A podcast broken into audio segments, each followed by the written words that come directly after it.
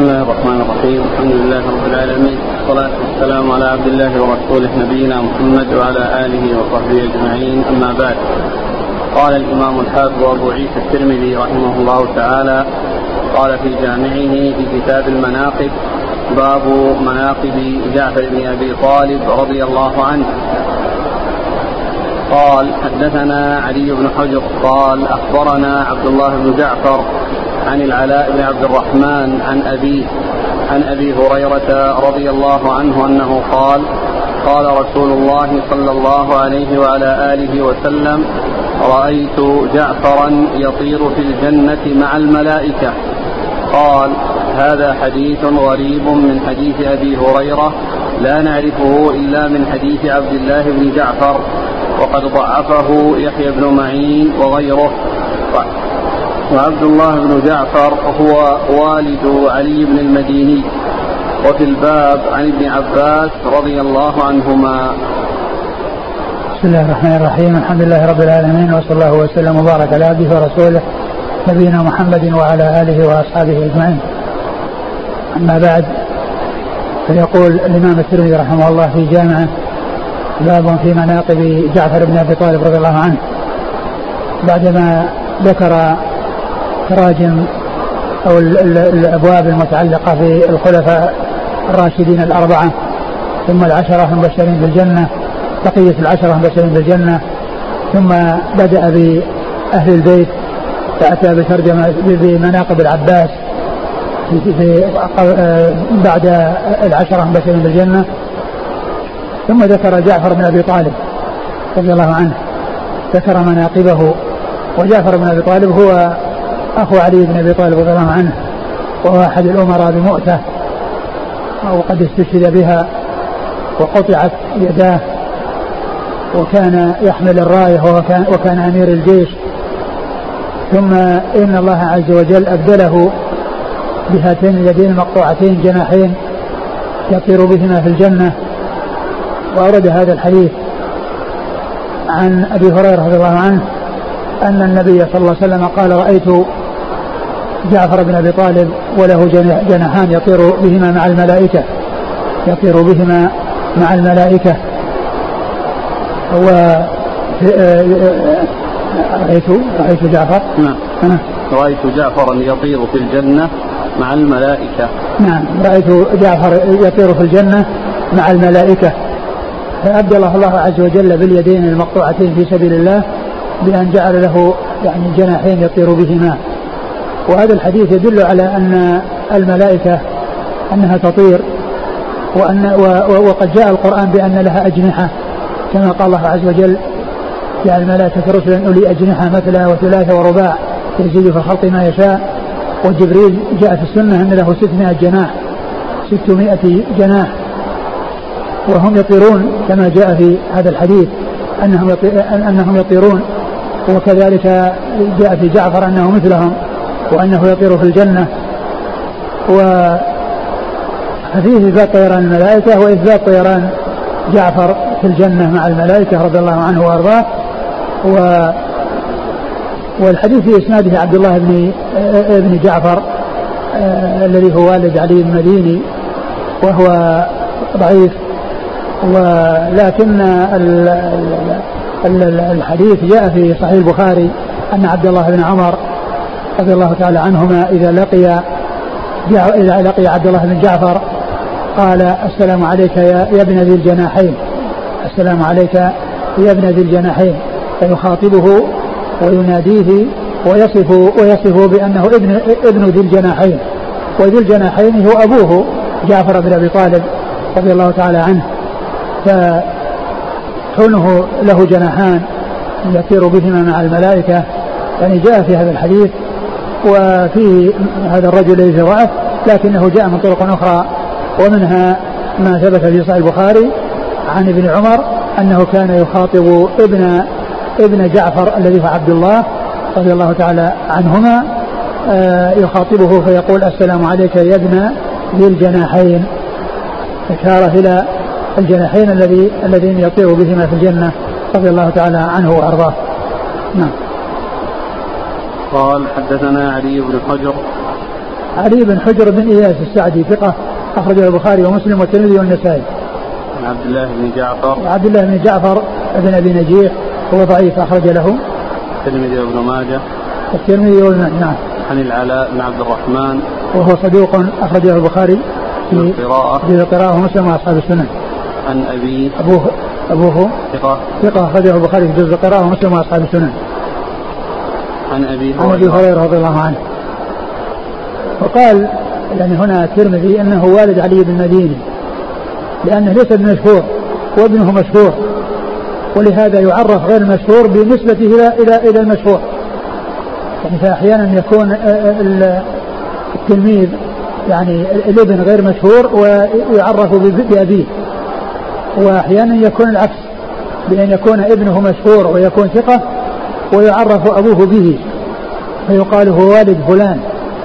وهذا من وهذا من هذا النوع لأن عبد الله بن بن نجيح آه عبد الله عبد الله بن جعفر بن أبي نجيح الذي هو والد علي المديني غير مشهور وهو ضعيف ويعرف بنسبته إلى والده أو بإضافته إلى والده لأنه قال آه آه هو أبو فلان أبو أبو علي بن المديني هو والد علي بن المديني فيعرف يعرف غير المشهور بنسبته إلى المشهور. يعرف غير المشهور بنسبته إلى المشهور. قال وفي الباب عن ابن عباس. نعم. قال حدثنا محمد بن بشار. قال حدثنا عبد الوهاب. قال حدثنا خالد الحذاء عن عكرمة عن أبي هريرة رضي الله عنه أنه قال ما احتذى النعال ولا انتعل ولا ركب المطايا ولا ركب الكور بعد رسول الله صلى الله عليه وسلم أفضل من جعفر بن أبي طالب رضي الله عنه. قال أبو عيسى هذا حديث حسن صحيح حسن صحيح غريب والكور الرحل. ثم ذكر هذا الحديث عن عن أبي هريرة رضي الله عنه قال ما احتدى النعال ولا انتعل ولا ركب المطايا والكور أفضل من جعفر بعد رسول الله صلى الله عليه وسلم أفضل من جعفر بن أبي طالب أفضل من جعفر بن أبي طالب رضي الله عنه. وهذا يدل على فضله ولكن متنه مشكل من ناحية آه أنه آه قد يفهم منه أنه أفضل الناس بعد رسول الله صلى الله عليه وسلم. ومن المعلوم أن الخلفاء الراشدين أربعة ويعني غيرهم يعني من من من, من لهم آه فضل ولهم شرف مقدمون عليه رضي الله تعالى عنه وأرضاه.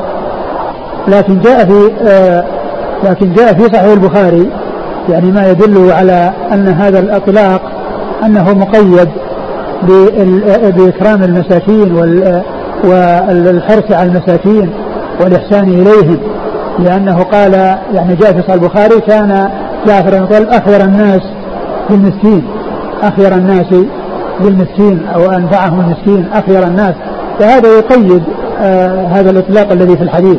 وأن المقصود به آه ما جاء في صحيح البخاري من أن ذلك في العطف على المساكين والإحسان إليهم ومؤانستهم والجلوس معهم والإحسان إليهم.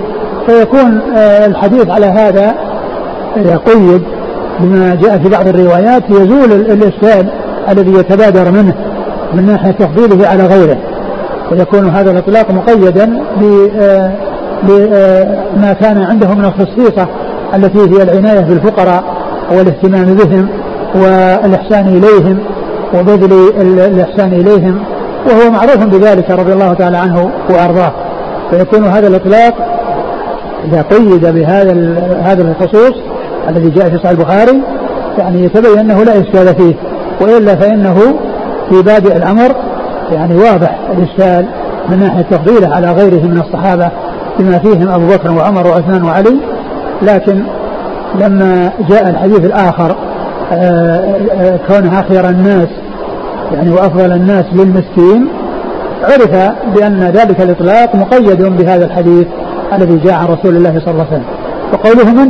من ما احتذى النعال احتذى النعال يعني انفعلها يعني لبس الحذاء احتذى لبس الحذاء أو لبس النعال. وكذلك انفعل انفعل النعل يعني لبس النعل. فإن انتعل وما أحتى احتجى بمعنى واحد. ولا ركب المطايا الإبل والكور الذي هو الرحل الذي يوضع على الإبل ويركب عليه الراكب. أفضل من علي من جعفر بن أبي طالب رضي الله عنه. فيكون هذا الإطلاق الذي جاء في هذا الحديث الصحيح الإسناد آه، مقيدا بما جاء في صحيح البخاري من أن هذه الأفضلية وهذه الخيرية مقيدة بالعطف على المساكين. نعم. قال حدثنا محمد بن بشار. محمد بن بشار ملقب بن دار ثقة أخرج أصحاب الكتب. عن عبد الوهاب. هو ثقفي وهو؟ ثقة أخرج أصحاب الكتب. نعم. عن خالد الحذاء. وهو خالد بن مهران الحذاء وهو ثقة أخرج أصحاب الكتب. عن إكرمة. عكرمة مولى ابن عباس ثقة أخرج أصحاب الكتب. عن أبي هريرة. أبو هريرة رضي الله عنه عبد الرحمن بن صخر الدوسي أكثر الصحابة حديثا. قال حدثنا محمد بن إسماعيل قال حدثنا عبيد الله بن موسى عن إسرائيل عن أبي إسحاق عن البراء بن عازب رضي الله عنهما أن النبي صلى الله عليه وعلى آله وسلم قال لجعفر بن أبي طالب أشبهت خلقي وخلقي. وفي الحديث قصة قال أبو عيسى هذا حديث حسن صحيح. قال حدثنا سفيان بن وكيع قال حدثنا أبي عن إسرائيل نحوه. ثم ذكر أبو عيسى هذا الحديث في فضائل أو مناقب جعفر بن أبي طالب رضي الله عنه وأن النبي صلى الله عليه وسلم قال له أشبه خلقي وخلقي. أشبه خلقي يعني في الهيئة والصورة الظاهرة الحسية وخلقي التي هي الأخلاق الكريمة التي اتصف بها رضي الله عنه. وفي الحديث قصة لأن الحديث سبق أن مر في فضائل علي بن أبي طالب وأن النبي صلى الله عليه وسلم قال له أنت مني وأنا منك. وفي الحديث قصة هو حديث واحد. فيه القصة هي هي اختصام جعفر بن أبي طالب و, و وعلي بن أبي طالب وزيد بن حارثة في ابنة حمزة. في ابنة حمزة التي كما كما جاء في الصحيحين. اختصموا فيها فكل يريد أن أن أن يحضنها وأن تكون تحت وأن تكون حضانتها عنده. فالرسول صلى الله عليه وسلم جعلها لزيد بن حارثة من أجل أن خالتها عنده. وقال الخالة في منزلة الأم وأمره بأن يعني أن يأخذها أو جعل حضانتها إليه من أجل خالتها. ثم إنه طيب خاطر كل واحد من الآخرين بكلام فيه مناقب أو منقبة له. فقال في جعفر اشبهت خلقي وخلقي فقال لجعفر أشبهت خلقي وخلقي وقال لعلي أنت مني وأنا منك. نعم. قال حدثنا محمد بن إسماعيل. هو البخاري. نعم. عن عبيد الله بن موسى. ثقة أخرج أصحاب الكتب. عن إسرائيل. وهو ثقة أخرج أصحاب الكتب. عن أبي إسحاق. وهو ثقة أخرج أصحاب الكتب. عن البراء بن عازب. رضي الله عنهما أخرج له أصحاب الكتب. قال حدثنا سفيان بن وكيع. سفيان بن وكيع رد حديثه لأنه أدخل عليه ما ليس منه ولم ينتصح لما نصح فترك حديثه. وحديث أخرجه أخرج له. الترمذي وابن ماجه. نعم. عن أبيه أبوه وكيع بن الجراح. أخرج له أصحاب الكتب. ثقة. عن إسرائيل. نعم. الحديث كان ذكره صاحب العمدة لكن هو من مفردات مسلم كما ذكر المحققون. هو مفرد مسلم؟ نعم. قال حدثنا أبو سعيد الأشج قال حدثنا إسماعيل بن إبراهيم أبو يحيى التيمي قال حدثنا إبراهيم أبو إسحاق المخزومي عن سعيد المقبوري عن أبي هريرة رضي الله عنه أنه قال إن كنت لأسأل الرجل من أصحاب النبي صلى الله عليه وآله وسلم عن الآيات من القرآن أنا أعلم بها منه ما أسأله إلا ليطعمني شيئا. فكنت إذا سألت جعفر بن أبي طالب رضي الله عنه لم يجبني حتى يذهب بي إلى منزله فيقول لامرأته يا أسماء أطعمينا شيئا. فإذا أطعمتنا أجابني وكان جعفر يحب المساكين ويجلس إليهم ويحدثهم ويحدثونه. فكان رسول الله صلى الله عليه وعلى آله وسلم يكنيه بأبي المساكين. قال أبو عيسى هذا حديث غريب. وأبو إسحاق المخزومي هو إبراهيم بن الفضل المدني وقد تكلم فيه بعض أهل الحديث من قبل حفظه وله غرائب. ثم ذكر هذا الحديث عن أبي هريرة رضي الله عنه؟ أنه كان آه، يلقى الواحد من الصحابة فيسأله السؤال وهو يعرف جوابه. وما كان يريد من وراء ذلك يعني معرفة آه، آه، مسؤول عنه وإنما يريد أن أن يأخذه أو أن يطعمه من يسأله. وكان يعني إذا لقي جعفر بن أبي طالب وسأله لا يجيبه حتى يذهب به إلى المنزل ويطلب من زوجته أن تطعمهم مما عندها وإذا فرغ أجابه على سؤاله. كل ذلك رغبة في أن يذهب معه ولا يجيبه خشية أن ينصرف بعدما يحصل الجواب وإنما يذهب به لأنه يعرف أنه من المساكين وأنه من الفقراء فيذهب به إلى منزله ويطلب من زوجته أسماء بنت عميس أن آه، تطعمهم يعني تعطيهم شيئا يأكلونه فيأكل ثم يجيبه. وقال إنه كان يحب المساكين ويجلس معهم ويحدثهم ويحدثونه وأن النبي صلى الله عليه وسلم كان يكنيه بابي المساكين كان يكنيه بأنه بأبي المساكين لإحسانه إليهم. لكن الحديث في إسناده رجلان يعني ضعيفان آه، فهو غير صحيح. وأما كونه معروفا بالعطف على المساكين فالحديث الذي سبق أن مر يعني الذي آه الذي آه فيه عبد الله عبد الله بن جعفر ومعناه موجود في صحيح البخاري كان أخير الناس للمساكين. يعني يدل على ذلك. والإسناد ضعيف لأن فيه رجلان ضعيفان أحدهما متروك. نعم. إسناد. قال حدثنا أبو سعيد الأشج. هو عبد الله بن سعيد ثقة اخرج أصحاب الكتب. عن إسماعيل بن إبراهيم أبو يحيى التيمي. وهو ضعيف. الترمذي بن ماجه. نعم. عن إبراهيم أبي إسحاق المخزومي. وهو متروك. الترمذي بن ماجه. نعم. عن سعيد المقبري سعيد بن ابي سعيد المقبري ثقة أخرج أصحاب الكتب. عن أبي هريرة. نعم. قال حدثنا أبو أحمد حاتم بن سيار. سياه بن سياه قال حدثنا أبو حاتم قال حدثنا أبو أحمد حاتم بن سياه المروزي.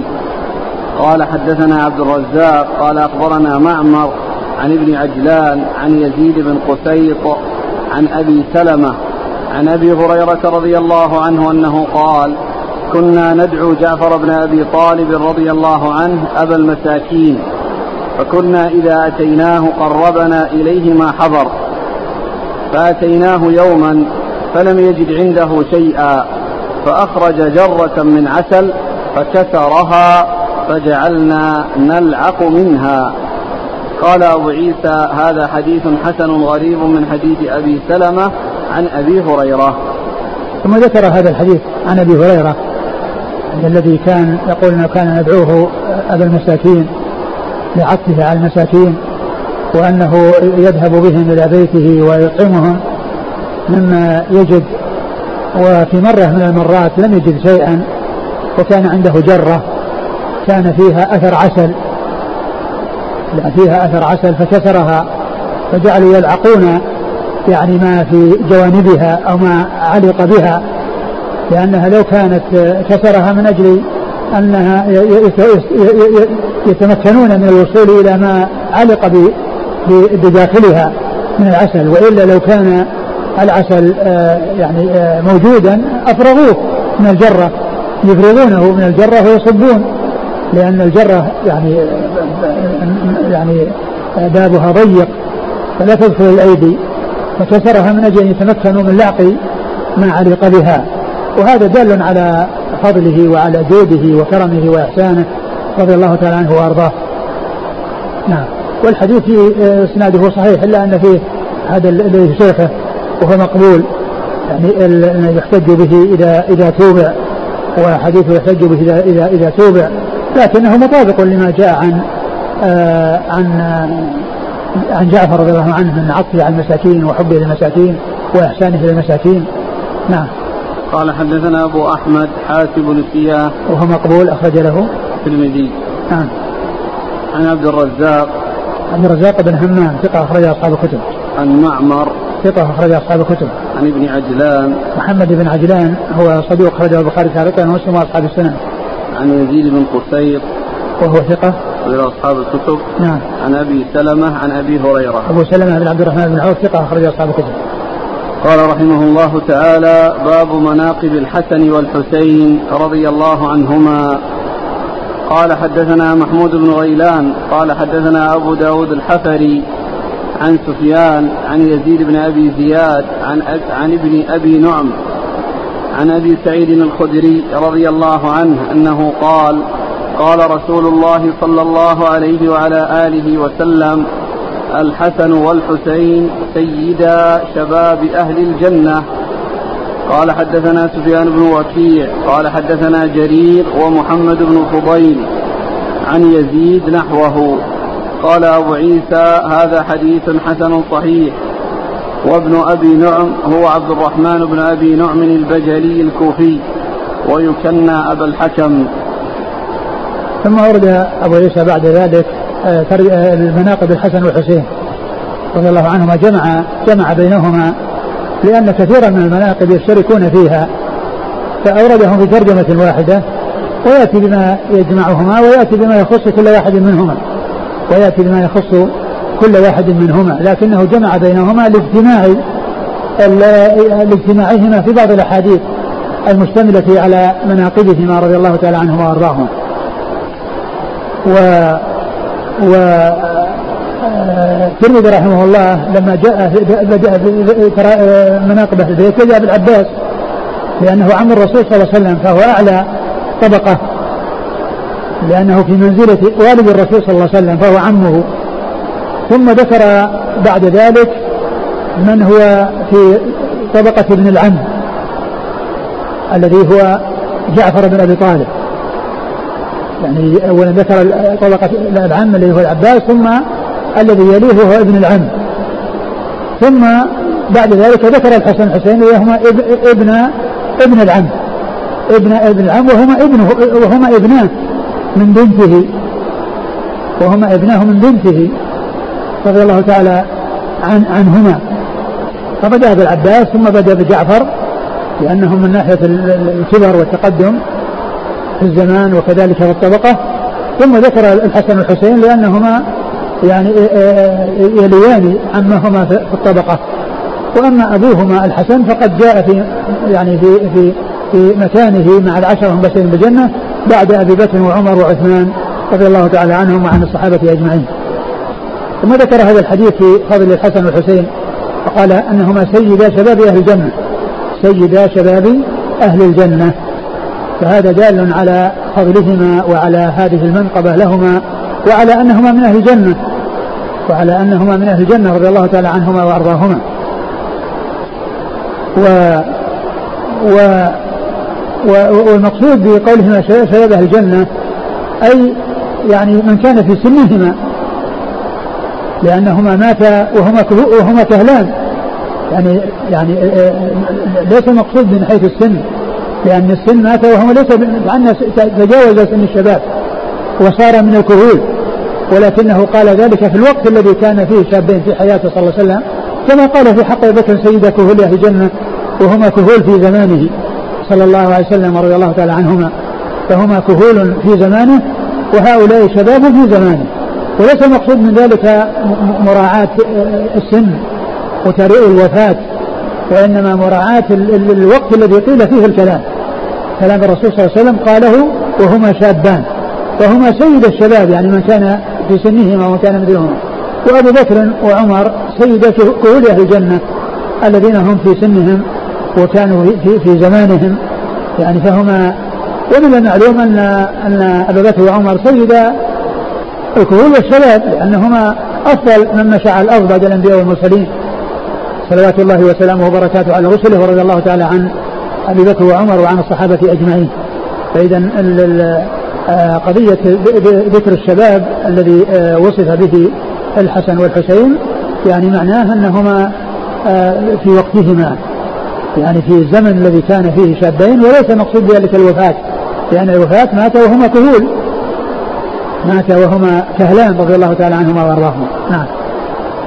قال حدثنا محمود بن غيلان. ثقة أخرجه أصحاب الكتب إلا أبا داود. عن أبي داود الحفري. وهو عمر بن قيس وهو سعد عمر بن سعد. وهو ثقة أخرجه مسلم وأصحاب السنن. نعم. عن سفيان. سفيان بن سعيد مسروق الثوري ثقة أخرجه أصحاب الكتب. عن يزيد بن أبي زياد. يزيد بن أبي زياد هذا ضعيف. قال تعليقا ومسلم وأصحاب نعم. عن ابن أبي نعم. عن ابن أبي نعم وهو عبد الرحمن بن نعم وهو صدوق رواه نعم. أصحاب الكتب. نعم. عن أبي سعيد الخدري. عن أبي سعيد الخدري رضي الله عنه وهو سعد بن مالك بن سنان أخرج له أصحاب الكتب وفي إسناده يزيد بن أبي زياد وهو ضعيف لكن جاء من غير طريقه. جاء من غير طريقه ممن هو محتج به. نعم. قال حدثنا سفيان بن وكيع عن جرير ومحمد بن فضيل. جرير آه، ابن آه، ج- جرير جرير آه، جرير بن عبد الحميد. جرير بن عبد الحميد ال- ال- ال- الضبي. وهو ثقة أخرج أصحاب الكتب. ومحمد بن فضيل. محمد بن فضيل صدوق أخرج أصحاب الكتب. قال حدثنا سفيان بن وكيع وعبد بن حميد. قال حدثنا خالد بن مخلد. قال حدثنا موسى بن يعقوب الزمعي عن عبد الله بن أبي بكر بن زيد بن المهاجر. قال أخبرني مسلم بن أبي سهل النبال قال أخبرني الحسن بن أسامة بن زيد قال أخبرني أبي أسامة بن زيد رضي الله عنهما قال طرقت النبي صلى الله عليه وعلى آله وسلم ذات ليلة في بعض الحاجة فخرج النبي صلى الله عليه وعلى آله وسلم وهو مشتمل على شيء لا أدري ما هو. فلما فرغت من حاجتي قلت ما هذا الذي أنت مشتمل عليه؟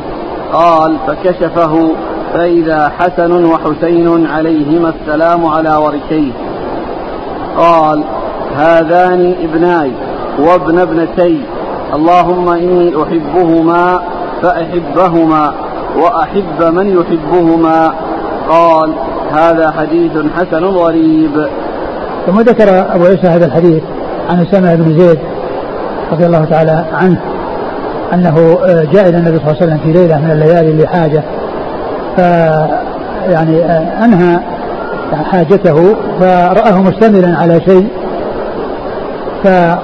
فسأله فكشف عنهما وإذا الحسن والحسين على وركيه قد جعلهما على وركيه وغطى عليهما بشيء ثم قال هذان ابناي وابن ابنتي آه، آه، آه، آه، آه، اللهم اني احبهما فأحبهما اللهم اني احبهم فاحبهما وأحب من يحبه. وأحب من يحبهما. وهذا وهذا وهذا في آه، أورده الترمذي رحمه الله في مناقب الحسن والحسين رضي الله تعالى عنهما وذلك باحتفاء النبي صلى الله عليه وسلم لهما بهما وكونه دعا لهما بهذه الدعوة. نعم. الاسناد قال حدثنا سفيان بن وكيع وعبد بن حميد.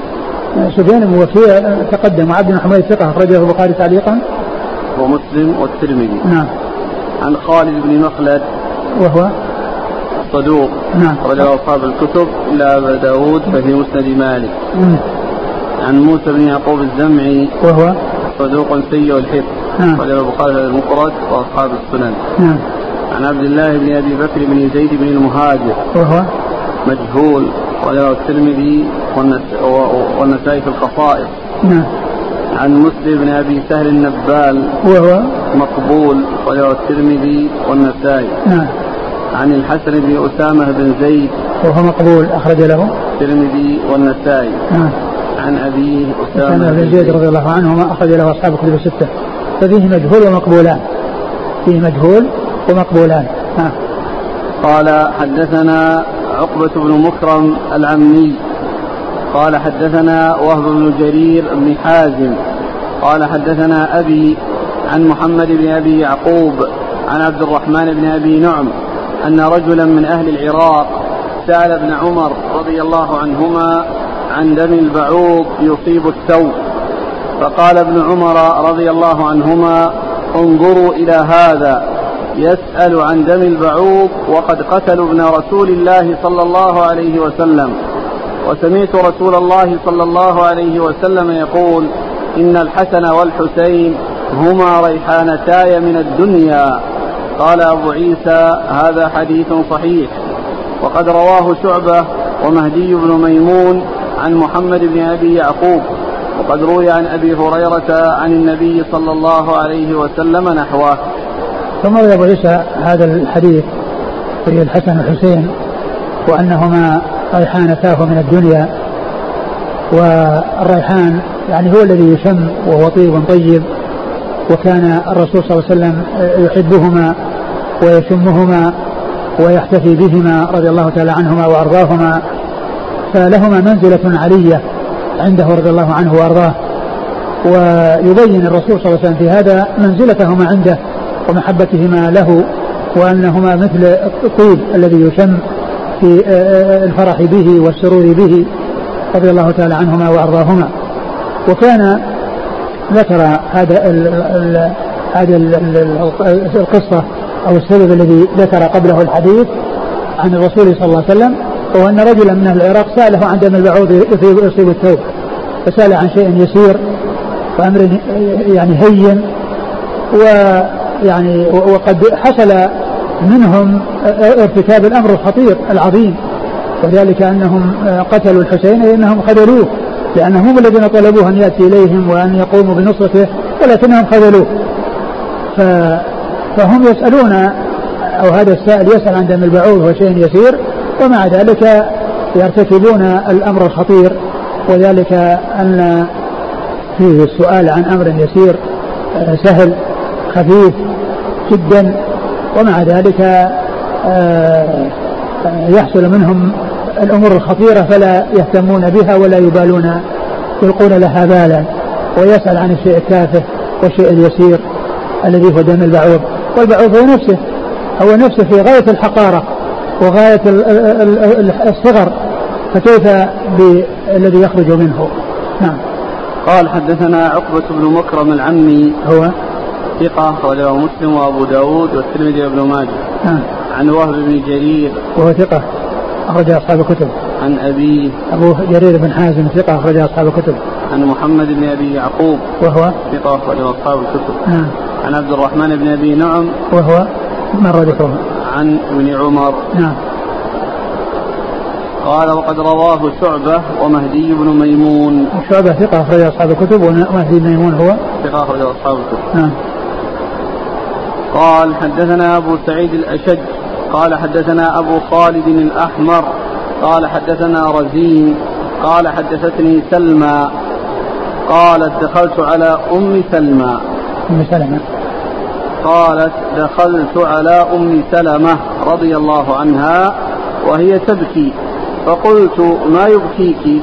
قالت رأيت رسول الله صلى الله عليه وآله وسلم تعني في المنام وعلى رأسه ولحيته التراب. فقلت ما لك يا رسول الله؟ قال شهدت قتل الحسين آنفا. قال هذا حديث غريب.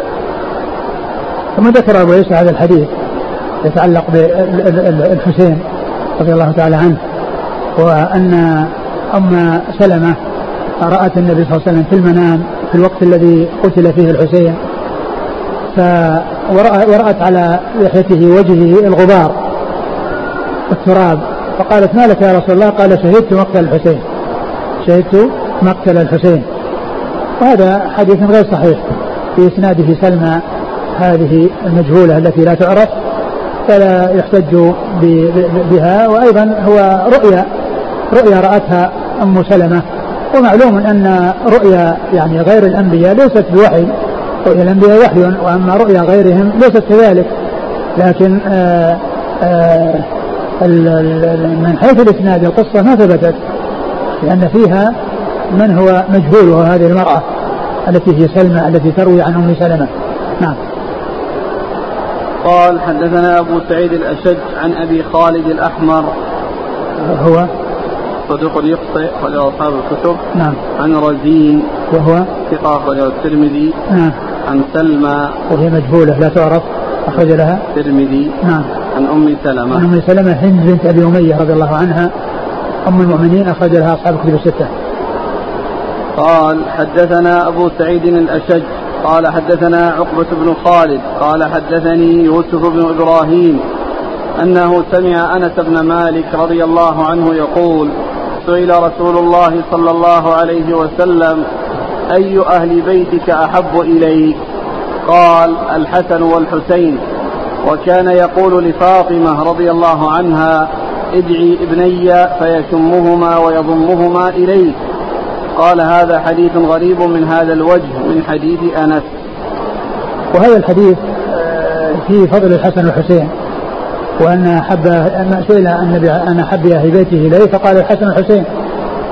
وهذا يعني آه، من حيث المتن فيه نكارة لأن يعني من أهل البيت آه، علي بن أبي طالب رضي الله عنه وهو وفاطمة وهما من أهل الجنة وعلي رضي الله عنه هو أفضل الأمة بعد أبي بكر وعمر وعثمان رضي الله تعالى عنهم وعن الصحابة أجمعين.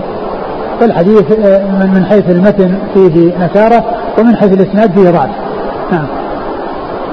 قال حدثنا أبو سعيد الأشج عن عقبة بن خالد. هو؟ صدوق وله أصحاب الكتب. نعم. عن يوسف بن إبراهيم. هو ضعيف أخرج له. الترمذي بن ماجه. نعم. عن أنس بن مالك. خادم رسول الله صلى الله عليه وسلم وأحد السبعة المكثرين من حديثه. نعم. قال حدثنا محمد بن بشار. قال حدثنا الأنصاري محمد بن عبد الله.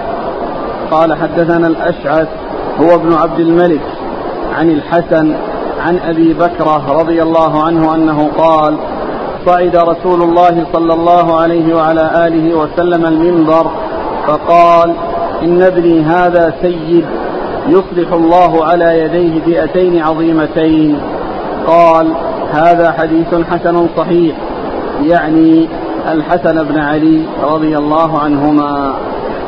ثم أورد بعد ذلك هذا الحديث في فضل الحسن رضي الله تعالى عنه وأن النبي صلى الله عليه وسلم صعد المنبر وهو حامل الحسن رضي الله تعالى عنه فكان يقول وهو يخطب وهو, وهو فوق المنبر ينظر إليه ويقول ابني هذا سيد إن ابني هذا سيد وسيصلح الله به بين فئتين. وفي بعض الفاظ الحديث في الصحيحين من المسلمين. أو في الصحيح صحيح البخاري من المسلمين. فئتين من المسلمين.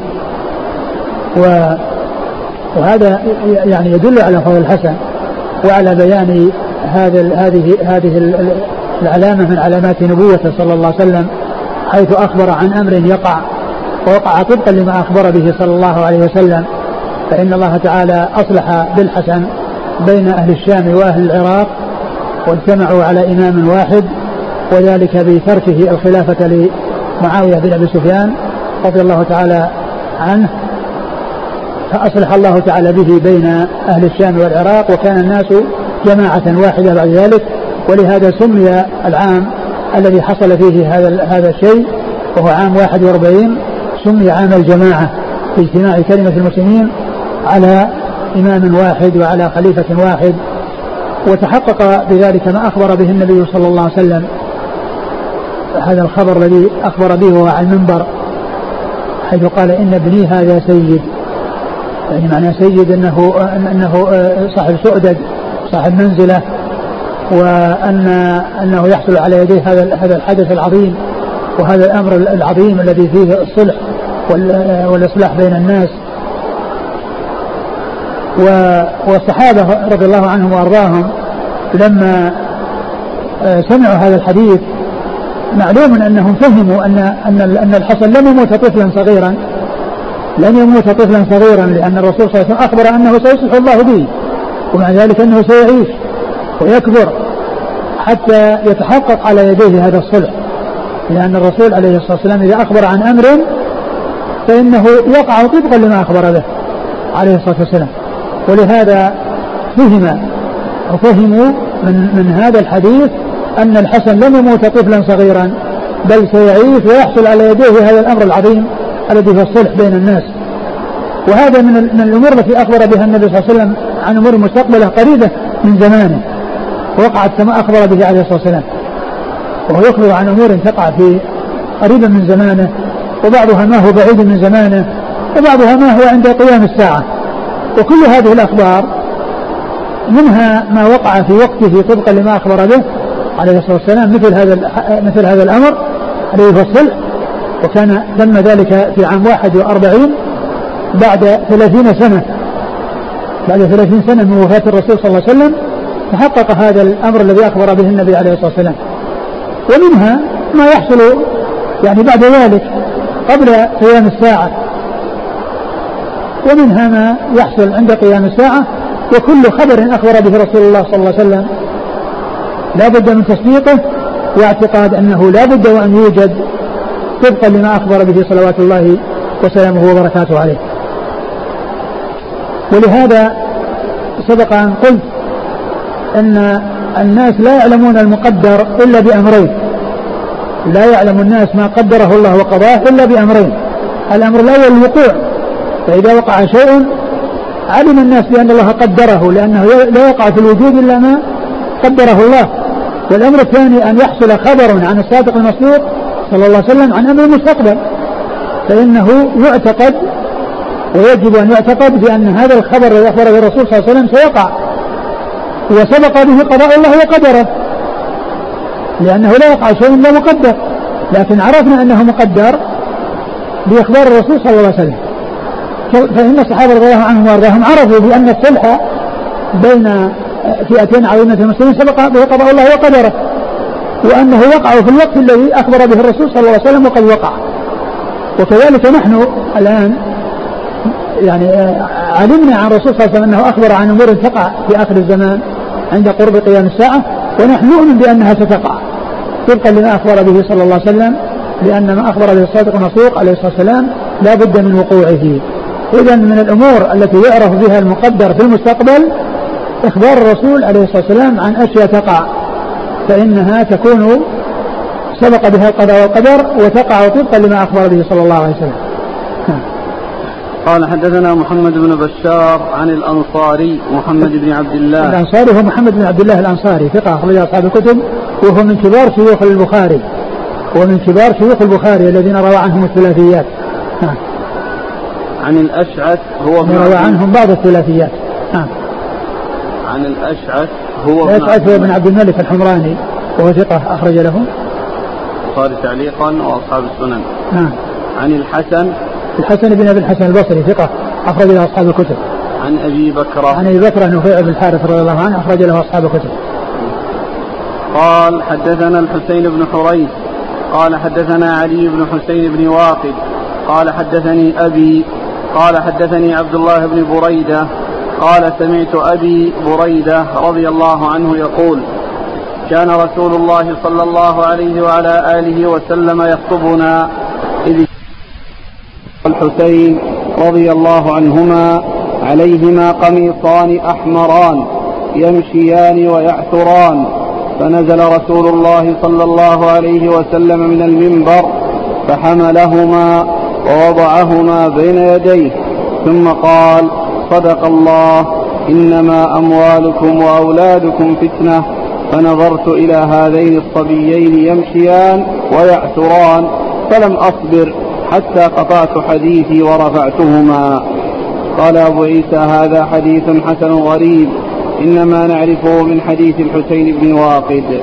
ثم روى أبو عيسى هذا الحديث أن النبي صلى الله عليه وسلم كان يخطب الناس وجاء الحسن والحسين وعليهما ثوبان أحمران يمشيان ويعثران فالرسول صلى الله عليه وسلم قطع خطبته ونزل وحملهما ورجع إلى مكانه في المنبر ووضعهما أمامه وقال صدق الله إنما أموالكم وأولادكم فتنة. ف ثم إنه قال ان إنني رأيتهما فيعني فلم أصبر حتى يعني لم يصبر حتى نزل وأخذهما وقطع خطبته. وتذكر عند ذلك هذه الآية وقال إنما أموالكم وأولادكم فتنة. وقال صدق الله لأن هذا من الشيء الذي يتحقق به هذا الذي أخبر الله به وهي الفتنة بالأبناء. لأن الله عز وجل قال إنما أموالكم وأولادكم فتنة. ومن الفتنة التي قد حصلت في هذين أنه لم يصبر. لما رآهما يمشيان ويعثران حتى نزل ورفعهما. وهذا مما يستدل به على أن الشيء عندما يذكر أو عندما يأتي الشيء الذي يكون فيه تطبيقه وتصديقه يقال فيه مثل ذلك صدق صدق الله.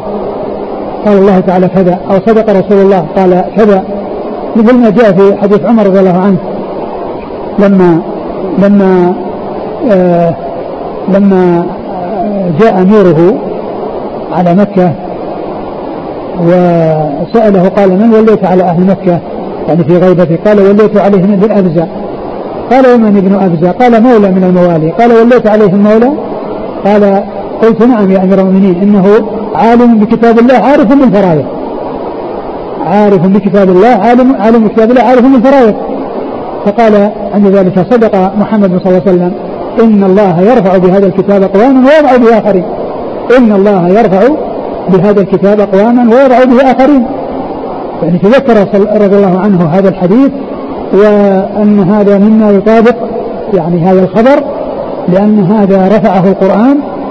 يعني هذا الشخص الذي اختاره أميره على مكة لأن يكون واليا بعد خروجه من مكة إلى لقي عمر رضي الله عنه.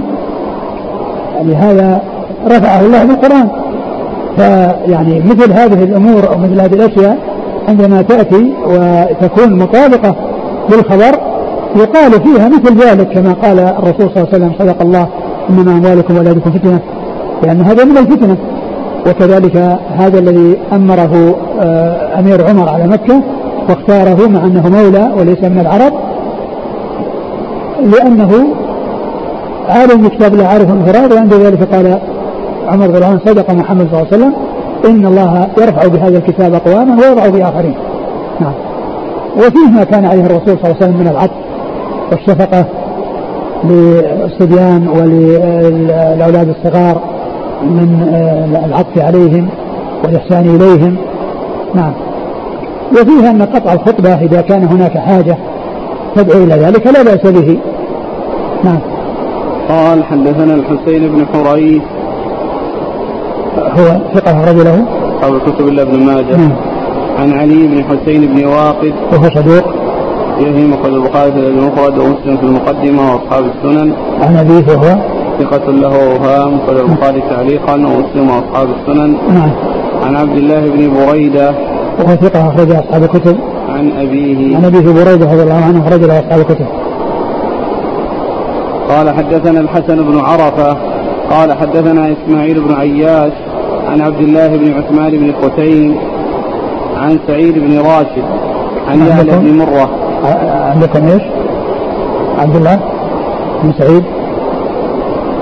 الاسناد عن عبد الله بن عثمان بن خيثين خيثين عندكم خيثين خطأ هي خيثين نعم. عن عبد الله بن عثمان بن قتيم عن سعيد بن راشد عن يعلى بن مرة رضي الله عنه أنه قال قال رسول الله صلى الله عليه وعلى آله وسلم حسين حسين مني وأنا من حسين. أحب الله من أحب حسينا. حسين صدق من الأسباط.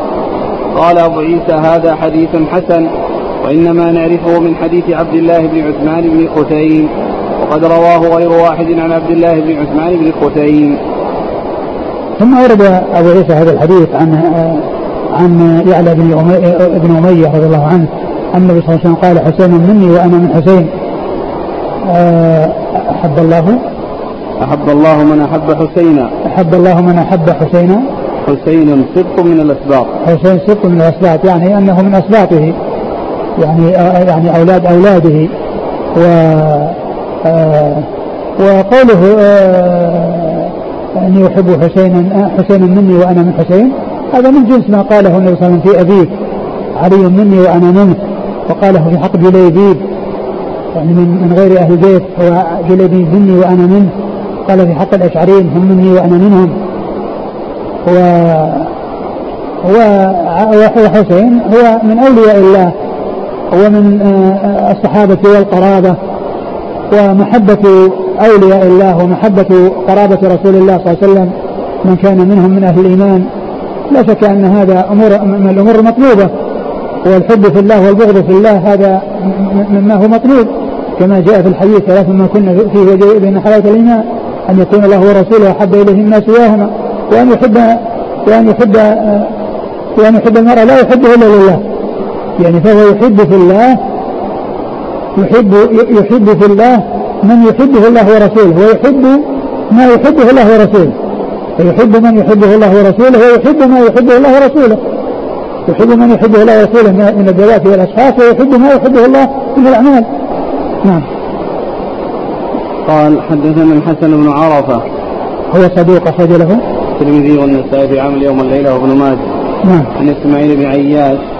وهو صدوق في روايته عن الشاميين مخلط عن غيرهم. أخرجه البخاري في رفع اليدين وأصحاب السنن. نعم. عن عبد الله بن عثمان بن التقيم. وهو؟ صدوق. أخرجه البخاري تعليقا ومسلم وأصحاب السنن. نعم. عن سعيد بن راشد. وهو؟ مقبول. أخرجه الترمذي وابن ماجه. مقبول. أخرجه الترمذي وابن ماجه. نعم. عن يعلى بن مرة رضي الله عنه. أخرج له. البخاري المفرد وأبو داود في القدر الترمذي والنسائي بن ماجه. نعم. والحديث في إسناده إسماعيل بن عياش وقد روى عن غير الشاميين لأن شيخه مكي من الحجاز. وفيه هذا المقبول. نعم. في آخره حسين سبق من الأسباط. نعم. معناه؟ سد من الأسباط قيل يعني أنه أمة من الأمم لأن الأسباط تطلق على الأمم. والحسن والحسين هما سبطان للرسول صلى الله عليه وسلم السبطان هو أبو السبطين يعني الرسول صلى الله عليه وسلم أبو السبطين يعني أبو الحسن والحسين. يعني أولاد الأولاد مثل الأحفاد. الأسباط مثل الأحفاد. نعم. شوف إيش قال الشارح فيه أي أمة من الأمم. نعم. في الخير. أمة من الأمم في الخير والأسباط في أولاد إسحاق بن إبراهيم الخليل بمنزلة القبائل في ولد إسماعيل. وأحدهم سبت فهو واقع على الأمة والأمة واقعة عليه. انتهى هذا من النهاية. وقال القاضي السبط ولد الولد أي هو من أولاد أولادي. نعم. أكد به البعضية وقررها. ويقال للقبيلة قال تعالى وقطعناهم اثنتي عشرة أسباطا أي قبائل. أسباط الأمم نعم. ويحتمل أن يكون المراد ها هنا على معنى أنه يتشعب منه قبيلة ويكون من نسله خلق كثير فيكون إشارة إلى أن نسله يكون أكثر وأبقى وكان الأمر كذلك نعم إيش بعده؟ قال حدثنا محمد بن يحيى قال حدثنا عبد الرزاق عن معمر عن الزهري عن أنس بن مالك رضي الله عنه أنه قال لم يكن منهم أحد أشبه برسول الله من الحسن بن علي رضي الله عنهما. قال هذا حديث حسن صحيح. والله تعالى أعلم وصلى الله وسلم وبارك على عبده ورسوله نبينا محمد وعلى آله وأصحابه أجمعين. جزاكم الله خيرا وبارك الله فيكم. ألهمكم الله الصواب ووفقكم للحق. نفعنا الله بما سمعنا وغفر الله لنا ولكم وللمسلمين أجمعين. آمين.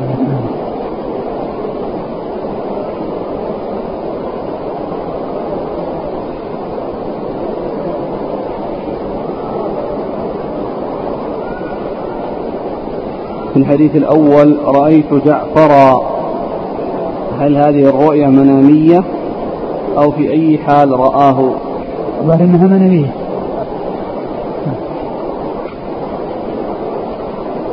يقول هل هذه القاعدة صحيحة وتنطبق على هذه الأحاديث؟ ثبوت الفضل الخاص لا يستلزم لا يستلزم ثبوت الفضل العام.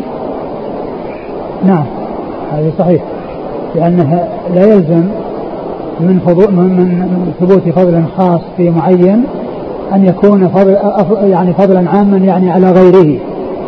يعني مثل ما جاء في يعني آه، بالنسبة لعثمان وبالنسبة لعمر وبالنسبة لعلي رضي الله تعالى عنهم عنهم من الفضائل لا يعني ذلك أنهم يكونون أفضل من أبي بكر وأن يكونوا أفضل من غيرهم مطلقة بما فيهم أبو بكر فثبوت الفضل الخاص لا يدل على ثبوت الفضل العام على سائر الناس.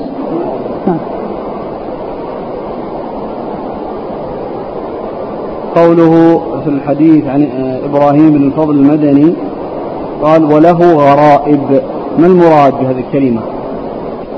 يعني كلمة الغرائب يعني أشياء تستغرب يعني تنكر ولكنه كما عرفنا متروكه يعني لا يحتج بحديثه لو متروك هو الذي فحش غلطه وفحش خطأه فلم يعتد بما يأتي منه.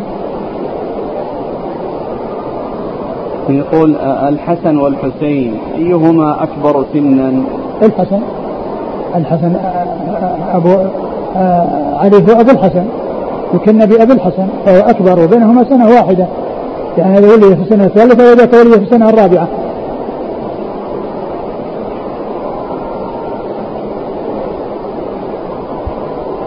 وآخر يسأل أيهما أفضل كذلك. والله كلهم كل منهم ورد فيه فضل. كل منهم ورد فيه فضائل ورد فضائل تجمعهما ويعني تقديم بعضهما على بعض لا نعلم شيء يعني يدل لا نعلم دليلا في ذلك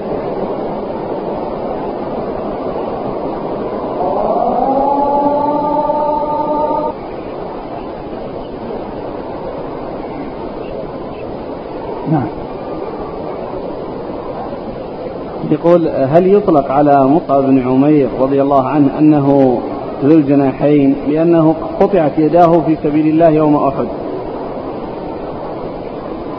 الإطلاق على حسب ما ورد. الذي ورد ورد في حق جعفر بن طالب. أما مصعب بن عمير أو غيره لا نعلم شيء يدل على وصفهم بهذا الوصف. سؤاله الثاني يقول من تزوج أسماء بنت عميس بعد جعفر بن أبي طالب؟ تزوجها أبو بكر ثم علي وقد ولدت لهم جميعا. تزوجها أولا جعفر بن أبي طالب وقد ذهب معها إلى الحبشة ذهبت معه إلى الحبشة. ثم بعد أن توفي أخذها أبو بكر وولدت له ثم بعد ذلك تزوجها علي وولدت له. يقول هل يجوز أن نتبع ذكرنا الحسن أو الحسين أو بعض أهل البيت بقولنا عليه السلام أو عليهما السلام؟ لا, لا, لا ليس هذا الذي عليه أهل السنة والجماعة وإنما هذا الذي قد حصل في ذكر آه عليه السلام وعليه عليهما السلام إنما هو من نساخ الكتب وليس من المصنفين. وقد ذكر ذلك ابن كثير في تفسيره. عند قول الله عز وجل إن الله وملائكته يصلون على النبي يا أيها الذين صلوا عليه وسلموا تسليما. فإنه ذكر يعني هذا نبه إلى هذا الشيء وأن هذا من عمل نساخ الكتب. يعني هم الذين يضيفونه وإلا فإن المؤلفين يسوون بين الصحابة ويعاملونهم معاملة واحدة فيقولون رضي الله عنهم. كل واحد يقول رضي الله عنه. ولا يميزون أحدا بلفظ يخصه لا بعليه السلام ولا بكرم الله وجهه كما يقال في حق علي وإنما الكل يقال رضي الله عنه نعم. يقول يقول شيخنا لم يظهر لي وجه كون الحسن والحسين أحب إلى أحب آل بيت النبي صلى الله عليه وسلم إليه فيه نكارة لأن عليا رضي الله عنه أفضل منهما إذ يظهر لي أن لا مانع من أن يكون عليا أفضل وهما أحب إلى رسول الله صلى الله عليه وسلم لا شك أن أن أن الأفضل هو الأحب. يعني كلما زاد في الفضل فله زيادة في المحبة. نعم. قول النبي صلى الله عليه وسلم صدق الله إنما أموالكم وأولادكم فتنة ألا يدل على صحة قول صدق الله العظيم بعد قراءة القرآن؟ إذ لا فرق. لا ما يدل على هذا لأن هذا استذكر شيئا أو تنبه على شيء مطابق للشيء الذي قد حصل فقال وأما قول صدق الله العظيم بعدما يعني يأتي يعني يستعمله القراء ويلتزمونه ليس هذا من هذا القبيل والتزامه يعني غير صحيح. نعم. قال وعليهما ثوب أحمر. هل يجوز لبس الثوب الأحمر؟ نعم جاء أيضا في حق الرسول صلى الله عليه وسلم يعني جاء ما يدل عليه. وقيل يعني أن المقصود به ال ال يعني أنه أحمر يعني معه غيره من الألوان يعني ليس أحمر خالصا.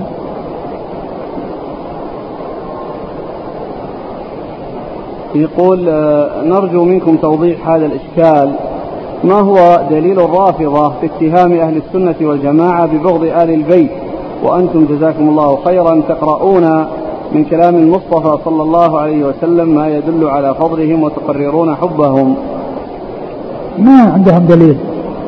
ما عندهم دليل يعني يدل على أن الصحابة أنهم يعادون وأنهم يبغضون. أبدا ما عندهم إلا الخذلان و يعني الاستجابة للشيطان. وإلا فإن الواجب هو محبة الجميع. والواجب أن يقال كما قال الله عز وجل والذين جاءوا من بعدهم يقولون ربنا اغفر لنا ولإخواننا الذين سبقونا بالإيمان. ولا تزال في قلوبنا غلا للذين آمنوا. ربنا إنك رؤوف رحيم.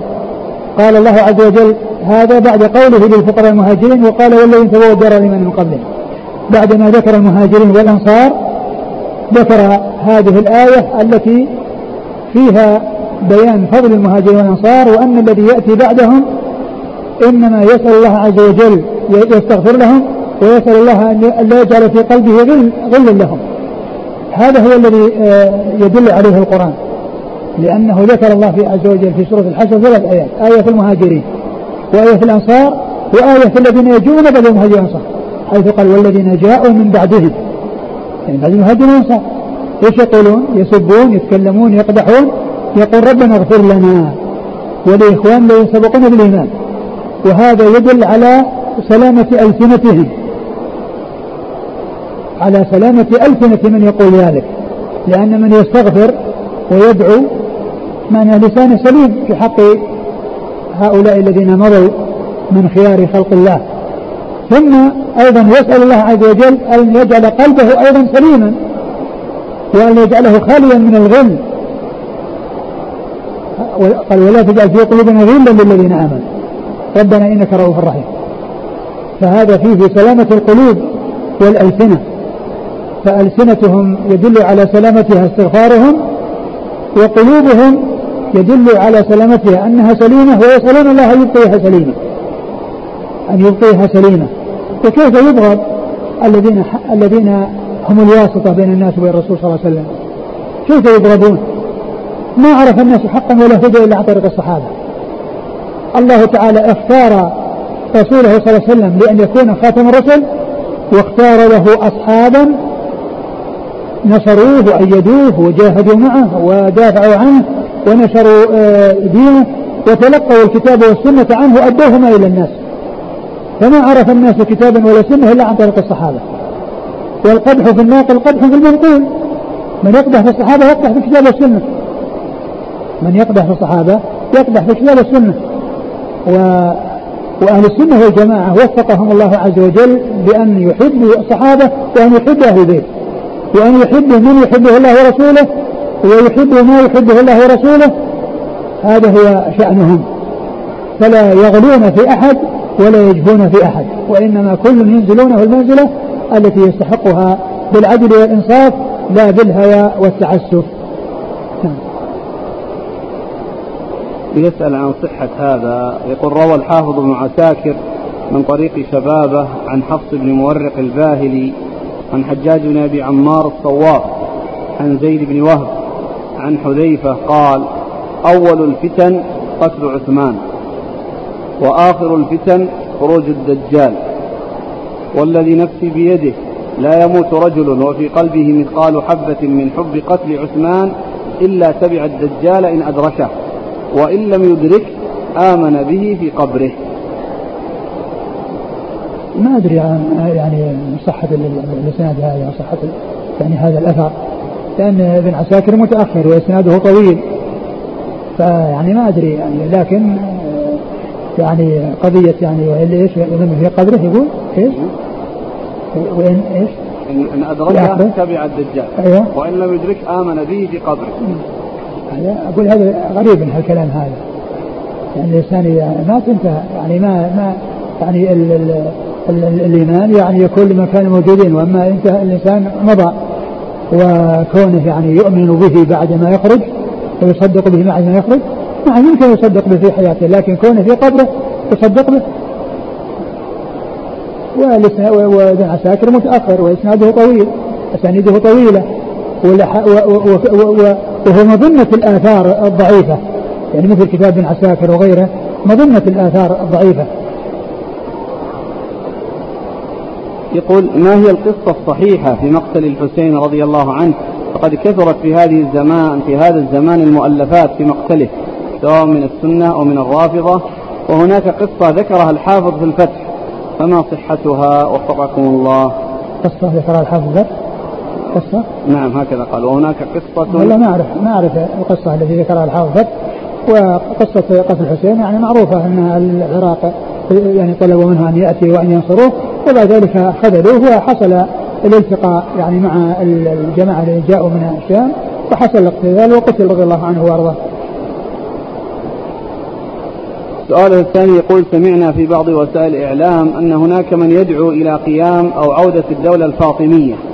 فما حقيقة هذه الدولة؟ نرجو من فضيلتكم بيان البيان لأهمية هذا الموضوع. الدولة الفاطمية هم الحكام الذين حكموا مصر.